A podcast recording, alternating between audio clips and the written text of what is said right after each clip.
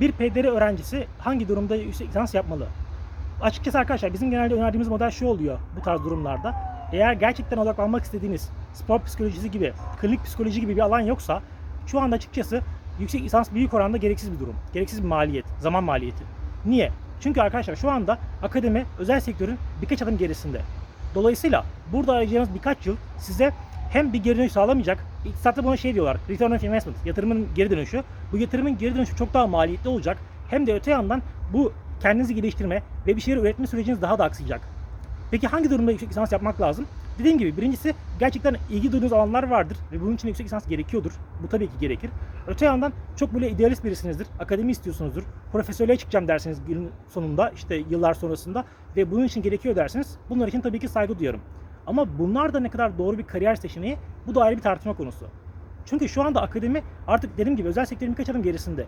Dolayısıyla özel sektöre belki bir birime alacağınız bir verimliliği özel sektörün dışında akademide iki birim, üç birim harcamanız gerekiyor enerji olarak.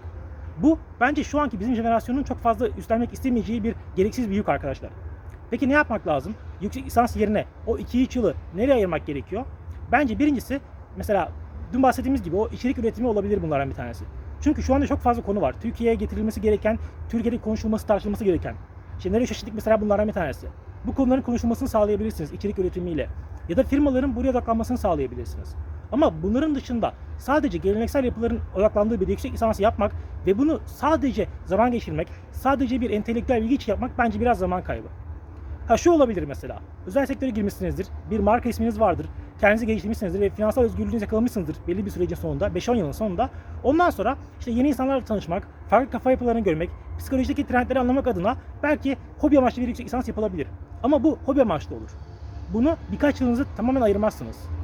Bunu tamamen ayırdığınız bir model bence şu aşamada 20'li yaşların başında ve ortalarında sizin için gereksiz bir maliyet oluşacaktır. Bence bu aşamada bunlar yerine daha pragmatist, daha faydalı çözümlere odaklanmakta kariyer açısından fayda var.